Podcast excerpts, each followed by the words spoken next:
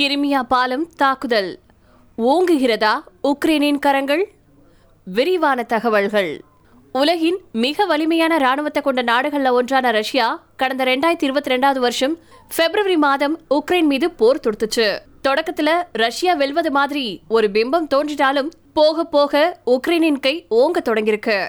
Russia வெற்றி பெற்று கையகப்படுத்தி வச்சிருக்கக்கூடிய பல பகுதிகளை உக்ரைன் துருப்புகள் மீண்டும் கைப்பற்றியிருக்கிறதா சில வாரங்களுக்கு முன்பு இருந்தே செய்திகள் வந்த வண்ணம் இருந்துட்டு இருக்கு இப்படி ரஷ்யா மெல்ல பின்னடைவை சந்திச்சிட்டு இருக்க உக்ரைன் பல மேற்கத்திய நாடுகளின் ஆயுத உதவியோட அடிச்சு ஆட தொடங்கியிருக்கு.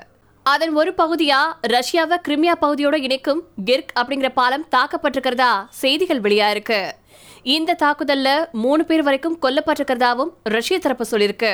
இதுல ஆச்சரியமான விஷயம் என்னன்னு கேட்டீங்கன்னா இதுவரைக்கும் கிரிமியா பாலத்தை தாக்கினதுக்கு எந்த ஒரு அமைப்பும் பொறுப்பேற்கல உக்ரைன் கிரிமியா பாலத்தை தகர்த்திடுவேன் அப்படின்னு ரஷ்யாவை அச்சுறுத்திட்டு வந்தது இங்க நினைவு கூறத்தக்கது. இது வெறும் பாலம் மட்டும் கிடையாது. கிரிமியா பகுதிக்கு ரஷ்ய துருப்புகள் மற்றும் அதற்கு தேவையான எல்லாவற்றையும் அனுப்பி வைக்க பயன்படுத்தப்படக்கூடிய பிரதான சாலையும் கூட. கேட்ச் பாலம் தாக்கப்பட்டது உக்ரைனின் மிக தீவிரவாத தாக்குதல் அப்படின்னு விளாமதிர் புதின் சனிக்கிழமை பத்திரிகையாளர்கள் கிட்ட சொல்லியிருக்காரு. மேலும் இப்படிப்பட்ட மக்கள் பயன்படுத்தும் கட்டமைப்புகளை தாக்கி அழிக்கிறது ஒரு தீவிரவாத நடவடிக்கை தான் அப்படின்னு சொல்லியிருக்காரு. ரஷ்யா தொடர்ந்து உக்ரைனின் தாக்குதலால திணறி கொண்டிருக்கிறத தொடர்ந்து அணு ஆயுதத்தை பயன்படுத்துறது தொடர்பா எச்சரிச்சுட்டு வந்துட்டு இருக்காரு ரஷ்ய அதிபரான விளாமதிர் புதின்.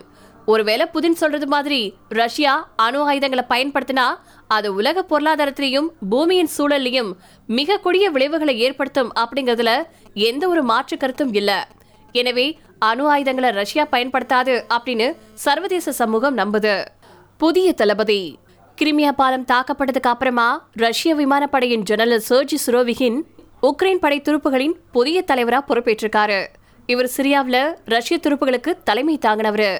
அதோட அலைப்போ அப்படிங்கிற பகுதியை அழிச்சு குண்டு வீச்சையும் மேற்பார்வை செஞ்சவர் அப்படிங்கிற குற்றச்சாட்டு இவர் மேல இருந்துட்டு இருக்கு கிரிமியா பாலம் தாக்கப்பட்டதை தொடர்ந்து உக்ரைன் மீது ரஷ்யா இரவு முழுக்க ஏவுகணைகளை பயன்படுத்தி ஜபோரிசியா நகரத்தின் மீது தாக்குதல் நடத்தியிருக்கு.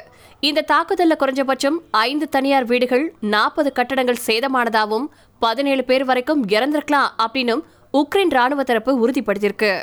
ஐரோப்பாவின் மிகப்பெரிய அணுமின் உலை ஜபோரிசியாவில் அமைஞ்சிருக்கு. இந்த அணு உலை அமைஞ்சிருக்கக்கூடிய இடம் தற்போது ரஷ்ய கட்டுப்பாட்டில் இருந்துட்டு இருக்கு அந்த உலைக்கு தேவையான மின்சாரம் போரால துண்டிக்கப்பட்டிருக்கிறதாவும் தற்போது அவசர தேவைக்கான டீசல் ஜெனரேட்டர் மூலம் இயங்கிக் கொண்டிருக்கிறதாவும் இந்தியா டுடேவ்ல செய்திகள் வெளியா இருக்கு ரஷ்யா ஜபோரிசியா மீது கனரக ஆயுதங்களை கொண்ட கமிகா ஸ்ட்ரோன்களை முதல் முறையா பயன்படுத்தினதாவும் செய்திகள் வெளியா இருக்கு மேற்கொண்டு கிரிமியா பாலம் தாக்கப்படாமல் இருக்க ரஷ்ய தரப்பு பாதுகாப்பு அதிகரிச்சிருக்கு.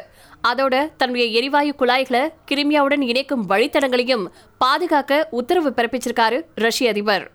உக்ரைனின் வடகிழக்கு பகுதிகளில் இருக்கக்கூடிய கார்கிவ் ஹெர்சன் லைமென் இப்படி பல முக்கிய பகுதிகளை உக்ரைன் படைத்தரப்பு வென்றெடுத்திருக்காங்க. மறுபக்கம் உக்ரைன் சர்வதேச பன்னாட்டு நிதியத்திடம் ஒன்று புள்ளி மூணு மில்லியன் அமெரிக்க டாலர் நிதியுதவி கேட்டிருந்துச்சு.